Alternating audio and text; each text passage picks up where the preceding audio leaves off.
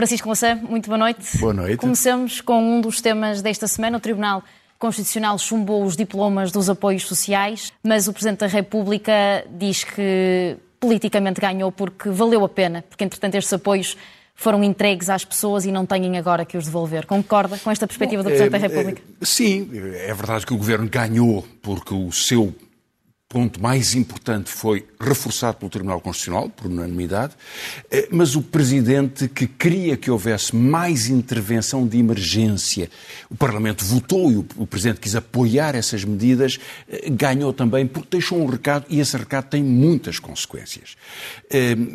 Uma parte destas questões desvaneceu-se. O apoio a pais eh, quando têm que estar em teletrabalho, quando as crianças uhum. têm que estar também, também em casa, enfim, situações desse tipo. A mais importante de todas era saber se os apoios definidos no ano passado para os trabalhadores independentes, que eram um apoio de rendimento referido ao rendimento de um ano normal, portanto 2018, se deveria manter com o mesmo critério. O Governo fez um truque, que foi dizer que sim, os rendimentos são contados em relação ao ano anterior, mas o ano anterior já era um ano de queda de rendimentos e, portanto, isso daria um apoio muito pequeno. O Parlamento corrigiu bem, na minha opinião, bem na opinião do Presidente, isso é talvez determinante, que, para ir encontrar a relação com o ano de rendimentos normais. Ao recusar adotar esta medida, ao votar contra esta medida no Parlamento e ao depois levar ao Tribunal Constitucional esta matéria, o Governo cometeu, na minha opinião, dois erros mostrar muita insensibilidade social e reforçar uma imagem que o governo tem vindo a permitir que se construa ele próprio, construir de algum autoritarismo, ou seja, um governo de maioria relativa, não tem maioria absoluta, poderia facilmente entender-se com o Parlamento sobre esta matéria, não quis. E o Presidente usou um argumento que é uma bomba de profundidade, que é dizer, é duvidoso, pode-se debater a constitucionalidade, mas mesmo com o reforço do apoio que o Parlamento decidiu, nunca a verba ultrapassará o que estava orçamentado, porque o Governo não a está a utilizar. Uhum. Este argumento é muito poderoso. Uh, acresce ainda que depois há todas estas eh, irregularidades. O Governo há dois anos que não faz um decreto de execução orçamental.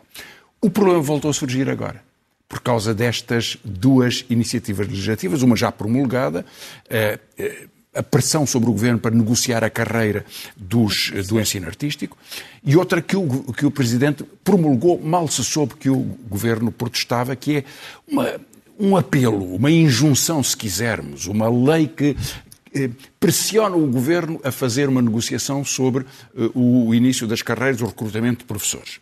O governo já disse que estas matérias não são da competência dos deputados e, portanto, poderá estar a preparar-se para pedir uma nova é fiscalização é sucessiva. E gostava de lhe perguntar o que é que isso pode significar politicamente se o Governo mais uma vez envia diplomas promulgados pelo Presidente Bom, da República. Ah, ah, Há uma, há uma tensão com o Presidente, mas nesta questão não é uma questão decisiva do ponto de vista de poderes do Presidente, sequer de poderes da Assembleia. Porque, na verdade, a Assembleia não determina o que deve ser a carreira dos professores ou a forma de contratação de professores. O que pressiona é o Governo, neste caso através de uma lei, é um pouco anormal que assim aconteça, normalmente é um projeto de resolução, eh, mas falo, fê-lo através de uma lei para dar mais força, mas a negociação é feita com os sindicatos e, portanto, o, o significado eh, institucional e mesmo orçamental dependerá estritamente do Governo. É possível que o Tribunal Constitucional lhe dê razão, mas o significado disto é que o Governo não quer nunca chegar a um acordo, não quer nunca abrir uh, soluções. E tem dado sinais contraditórios desse ponto de vista. Bom, este é um sinal. Uh, outro sinal é a entrevista de Duarte Cordeiro, secretário de Estado dos Assuntos Parlamentares, que diz duas coisas uh, surpreendentes, uma que foi muito notada e outra não. O que foi muito notado é que ele diz que, de facto, no orçamento não estavam algumas medidas que depois se revelaram necessárias e nós corrigimos. Mas no orçamento o governo votou contra essas medidas, incluindo esta dos apoios sociais, mas outras medidas de, de outro tipo de apoios ao salário, a, no combate à pobreza. E depois verificou que não tinha razão. Apesar de tudo, fez fincapé sobre isso. E, portanto, não quis negociar ou não quis fazer um acordo com uma parte da esquerda que permitiria um entendimento sobre o orçamento, reconhecendo depois que não teve razão. Isso é muito importante.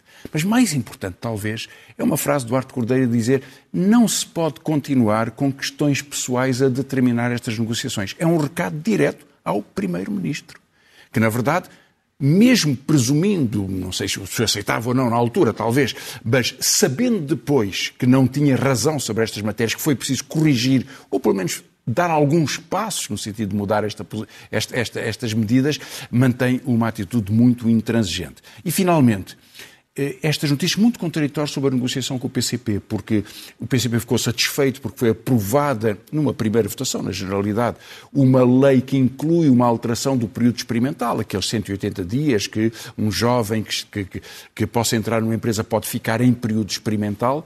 Eh, isso foi muito polémico não tem uma importância para a vida das pessoas enorme, não é muito utilizado, mas é muito simbólico. Da, da digamos, da, da violência, da, eh, da, forma como se destrata os, os jovens e os, os, trabalhadores, como se retiram direitos, como se impõem situações em que fica um longo período de trabalho, seis meses, uhum. neste caso, sem qualquer, eh, sem qualquer eh, regra. E o Governo, depois de ter aprovado esta lei, ter dado a entender que a queria negociar, anuncia agora que já não quer chegar a um acordo sobre isso. Cria uma situação muito constrangedora, muito, é uma pressão muito grande, porque é como se fosse tudo eh, conversa fiada. Uhum. E numa negociação deste tipo, não pode ser. Viramos agora para o tema inevitável da pandemia. Esta semana, matemáticos e médicos fizeram uma proposta de alteração à matriz de risco para incluir número de mortes e de internamentos. É previsível que a matriz de risco seja alterada na próxima reunião do Infarmed no final do mês? Eu acho razoável que haja alterações. Achava desde o princípio razoável que houvesse muita informação muito transparente, incluindo eh, com uma síntese que é a matriz de risco. Sugeri aqui num programa que a matriz de risco global continuasse a ser apresentada, mas que ela fosse depois dividida, desdobrada em duas matrizes, uma sobre a população que tem maior eh, risco por exemplo, pessoas com mais de 50 anos ou mais de 60 e que dissesse qual é a incidência sobre essas pessoas e quantas estão internadas e que depois dissesse também as de menos de 50 anos ou de menos de 40 para chamar a atenção porque é entre as camadas mais jovens que, devido ao cansaço com, a pandemia, há hoje maior contaminação da variante que é mais, eh, da variante Delta que, que permite, que, que, que muito facilmente eh, contamina novos casos. Sendo que havendo mais vacinação, há menos perigo de pessoas poderem vir a morrer, há mais proteção dessas partes da população que já está vacinada, e a vacinação tem avançado bem, 120 mil por dia, 150 mil em alguns dias, eh, mas é um alerta também para as, eh, os setores da população que estão, em que há 4 eh, mil onde está o essencial dos 4 mil casos por dia, podemos chegar, manter-nos 3 mil, ou chegar a 4 mil, ou até talvez ir, um bocadinho adiante. Portanto, haver alguma correção e, e, e mostrar a incidência do risco parece-me razoável. Outro problema é que o Governo tem tido demasiadas oscilações sobre muitas matérias. Que haja improviso, eu compreendo. Que um ano depois de pandemia haja tanto improviso já é mais discutível. Qual é a justificação que encontra? Eu acho que é tentar misturar medidas que são medidas imperativas e medidas que são sinais para o comportamento da população. Por exemplo, eh, eh, a restrição da circulação a partir das 23 horas de, da noite, por um período prolongado e numa parte tão, tão extensiva do território, parece-me que é ilegal e inconstitucional e não vai ser cumprido, ou tenderá a não ser cumprido. Portanto, é um sinal que acaba por eh, esgotar a própria autoridade das decisões. Eh, sobre os restaurantes, quem, quem, quem tem um restaurante ou quem trabalha num restaurante não sabe o que é que vai acontecer na próxima semana, não sabia o que é que acontecia cada semana do período anterior, fecha, abre, é ao sábado, é às três e meia, é à noite, é de manhã, eh, não se consegue compreender. E, e na verdade, eh, a possibilidade das pessoas abandonarem práticas que continuam a ser necessárias, a máscara continua a ser necessária e talvez fosse o aspecto mais importante para manter alguma eh, pressão, alguma informação sobre a população uhum. e não tanto medidas que acabam por ser eh, incumpridas e, portanto, que acabam por criar eh, uma, uma, uma cultura, uma tradição de, de, de desinteresse pela, pelas informações sanitárias. Uhum. Francisco Conceição, o nosso tempo vai avançando. Seguimos para outro destaque desta semana. Começam a ser divulgadas sondagens para as eleições autárquicas. No Porto nota-se uma clara vitória de Rui Moreira, apesar do caso Salminho, parece que não é afetado por isso. Em Lisboa, Fernando Medina continua em vantagem e, entretanto, o PCP está empenhado em recuperar autarquias que, que perdeu há quatro anos. Em Almada, as sondagens mostram até que Inês de Medeiros voltaria a ganhar, mas por uma margem é mínima em relação à, à comunista Maria das Dores Meira. É verdade, é muito interessante. Eu chamei a atenção para algumas disputas, Évora, mas sobretudo Almada e Setúbal, do ponto de vista da relação entre PCP e o PS, Lisboa, por, por todo o significado que tem, o Porto também, Coimbra também será importante, outras cidades também terão, terão, terão grande importância, mas tivemos hoje esta informação que sobre o Porto não tem rigorosamente nada de novo, a não ser que eh, Rui Moreira tem uma enorme vantagem, o PS poderá aproximar-se de um resultado eh, pequeno no, no âmbito do ponto de vista das ambições do PS, 25%, mas importante para Tiago Barbosa Ribeiro, e, e que eh, o, o, a, o, PSD e a CDU estão muito próximas e o Bloco de Esquerda não está longe deles na cidade do Porto. Portanto, uhum. o PSD é abaixo de 10%, 8%. que é uma, um, uma grande derrota para, para e Rui Rio. com a CDU e empatado com a CDU e a, dois pontos do, do, do, Bloco de Esquerda. A Almada é muito curioso porque é uma candidatura do PCB muito forte, a Presidente da Câmara de, de, de, de, Setúbal. Há sempre este inconveniente de passar de uma Câmara para outra, mas é uma figura importante na, na tradição autárquica do PCP. E eh, Inês de Medeiros tinha ganho por muito pouco, teve uma gestão muito difícil, eh, muito deficitária e, portanto, a possibilidade da reconquista da Almada é importantíssima para o PCP. Muito significativo que a coligação do resto resto da direita eh, está empatada com o Bloco de Esquerda, 11% de PSD, PPM, aquelas coisas todas, 11% também. E isso confirma que haverá uh, ali várias disputas muito interessantes. Lisboa, uh, a surpresa é que, uh, com todas as indicações que temos, Carlos Moedas não consegue descolar, continua ainda muito longe de, de de Fernando Medina e as outras candidaturas parecem consolidar-se no terreno. Portanto, há aqui um conjunto de, de disputas importantes, uma única coisa comum entre todas, uma decisão muito difícil para Rui Rio. Eh, arrasado no Porto, eh, não conta em Setúbal, não conta em Almada, em Lisboa muito longe e, portanto, a possibilidade de reacender a disputa da, da liderança da direita do, do, PSD e de Rangel poder vir a, a aparecer como um candidato a seguir às eleições, parece bastante forte. Uhum. Viramos agora para um lado mais eh, internacional, concretamente para a proposta da Comissão Europeia para cortar 55% das emissões de gases com efeito de estufa até 2035. Quais são os pontos fortes e os pontos fracos que destacam nesta proposta? Eh, bom, primeiro, eh, é muito necessário este, este, debate. O que as imagens que vimos na, no noticiário da noite sobre, eh, ou, nos, outros, nos últimos dias já, uhum. na verdade desde ontem, sobre eh, a devastação naquela, eh, naquela parte da Alemanha nas, e na fronteira, uma parte na Bélgica também, na fronteira com a França, é eh, absolutamente impressionante. E não é possível, não é possível, sem violar os princípios elementares da seriedade, afastar a relação de, da sucessão de fenómenos climáticos extremos deste tipo, eh, grandes furacões, grandes chuvadas, inundações, eh, tempestades, eh, fenómenos extremos, que eram raros, que aconteciam, mas raramente, e que começam a tornar-se muito mais frequentes. A Alemanha, um país tão preparado como a Alemanha, não poderia haver nenhum outro mais preparado do ponto de vista de infraestrutura do que a Alemanha. Temos 1.300 pessoas desaparecidas, mais de 100 mortes, mas não se sabe se não poderão ser centenas. Portanto, é uma situação dramática de, de aldeias destruídas. E, portanto, nesse contexto, eh, aliás, um, um pouco antes, não há, não há relação entre uma coisa e outra, mas que na mesma semana, a Comissão, a Comissão, Europeia tenha apresentado um programa com metas e com objetivos para uma lei climática é muito importante. É a primeira vez que uma região económica, social, política tão importante como a União Europeia tenha um plano com estas características. Eh, e, portanto, esse, isso em si mesmo é assinalável. Uhum. É, é o resultado de uma grande pressão da opinião pública, dos cientistas e até dos tribunais porque recentemente o Supremo Tribunal da Alemanha condenou o governo para o obrigar a ter metas precisas. Uhum. A Shell foi condenada porque não cumpria metas suficientes para baixar. A Shell é o nono maior emissor mundial eh, como empresa.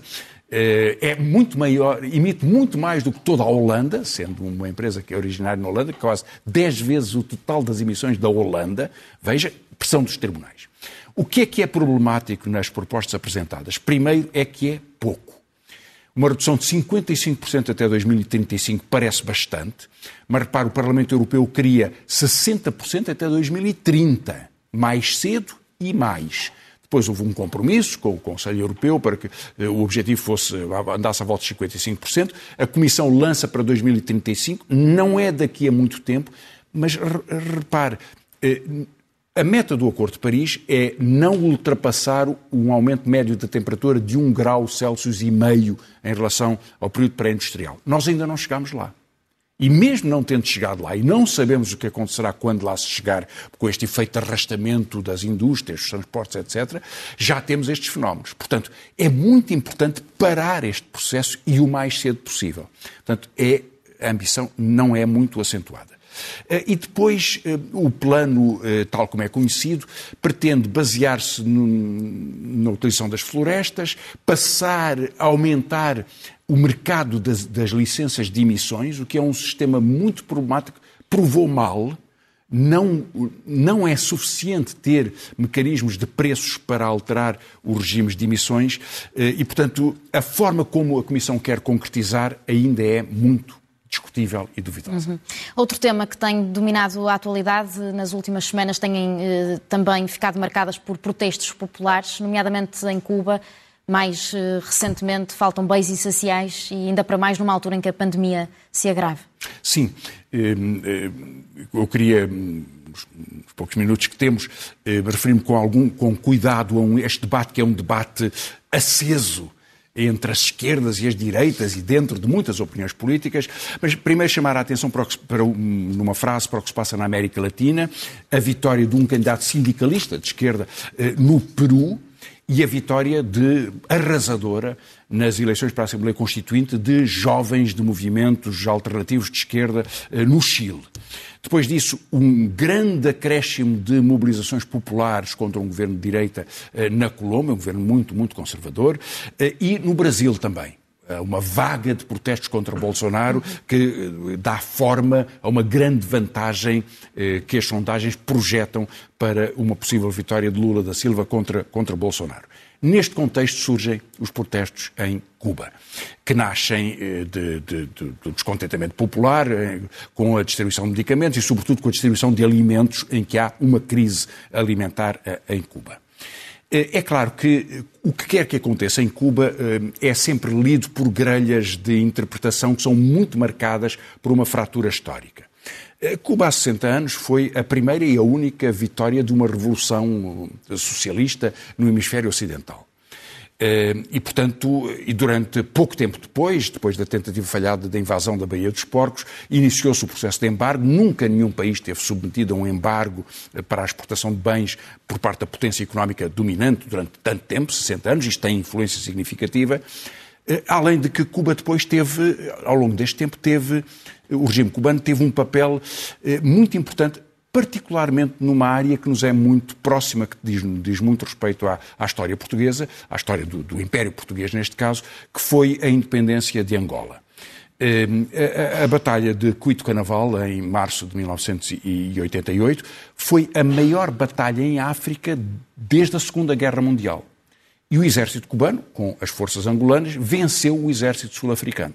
Isso mudou o panorama da África do, do, do Sul da África, porque permitiu, nomeadamente, o, o, o colapso do regime do apartheid e a, e a, vitória de Mandela. Portanto, a, a, eleição de Mandela, a sua libertação, a sua eleição como presidente. Portanto, mudou completamente o, a parte sul da, sul da África.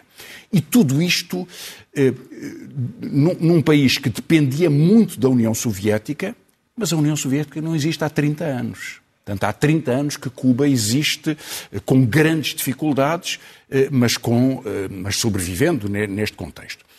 O facto de se agravarem estas dificuldades e de criar este descontentamento popular provoca um debate que é, que é este. Será que Cuba é igual à União Soviética? Ou é igual à China? Não é. A China é um centro de, da indústria da finança mundial, da acumulação de capital. Cuba não é um país pobre, periférico, de população mais ou menos igual a Portugal, eh, relativamente eh, isolado num contexto de uma pressão muito grande dos Estados Unidos. Não é a União Soviética também.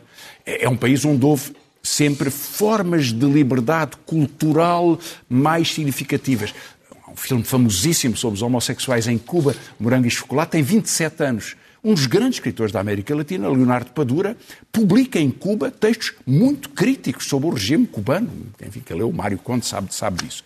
Dito isto, que haja um protesto não deve, eh, deve ser compreendido como um direito natural da população. Eh, os brasileiros não têm direitos diferentes dos portugueses ou dos, eh, dos cubanos e das cubanas de protestar nas, nas situações em que sentem que, que, que vivem mal. Uhum. E, portanto, olhar para esse protesto com naturalidade no contexto da, da, da história cubana é uma obrigação de quem respeita os direitos de, democráticos. E, sobretudo, eu acho que é preciso, se na esquerda houver uma, se houvesse uma ideia de que o socialismo se confunde com um partido único, a esquerda morre. Uhum.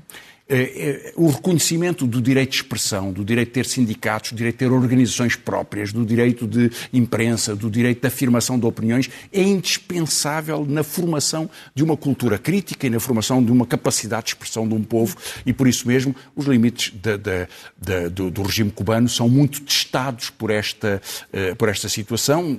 É, não é aceitável que sejam presos manifestantes, que, que, protestam por causa de medicamentos, tudo isso são erros que eh, penalizam muito a história cubana. Estamos eh, a terminar, Francisco Lancei, vejo que traz bastantes leituras para recomendar. Sim, uma, mas, mas uma palavra breve. Primeiro, um, um disco de, eh, eh, de um cantor, do, do, músico, perdão, Ricardo Gordo, que usa a guitarra portuguesa para fazer uma transição entre vários géneros de música uh, e que se chama Conversas de Esquina, uma experiência musical interessantíssima. Um livro sobre a União Soviética, de, na Parsifal, de Rui Borges, de, é um conjunto de documentos históricos de Boris Hessen, chama, ele chamou-lhe Einstein e Lenin em Moscou, são polémicas sobre a ciência que mostra como o regime stalinista destruiu uh, o conhecimento científico na física, no, na história uh, eh, da Rússia, da história soviética. Eh, Pedro Patacho, na Porto Editora, escreve sobre pensar a educação. É um vereador, é um autarca que, que trabalha sobre questões de educação. Eh, Miguel Figueira de Faria, na Dom Quixote, publica um volume sobre Alfredo da Silva e a Primeira República, é uma, uma parte de uma trilogia de biografia, manda uh, o rigor que se diga que, isto, que este livro foi cofinanciado uh, pela Fundação Amélia de Melo, portanto, da família, da filha de Alfredo da Silva. Depois, um grande crítico da arte e programador, António Pinto Ribeiro, no afrontamento Novo Mundo, Arte Contemporânea no tempo, eh, no tempo da pós-memória, eh, uma, uma, análise crítica sobre a arte moderna. Uhum. E, finalmente, três livros. Lídia Jorge reedita na Dom Quixote, Marido e Outros Contos, é uma reedição. João Tordo atreveu-se, em Águas Passadas, na Companhia das Letras, a publicar um uh, romance policial, não, enfim, são raros os escritores portugueses que se lançam a este ao romance policial. E, finalmente, quase da casa, é Cláudio Almeida, que é um matemático, colabora com Ricardo Araújo Pereira na comédia e que escreve Como Ficar Rico em 12 Meses, ou talvez não, ou talvez mais tarde um livro de humor.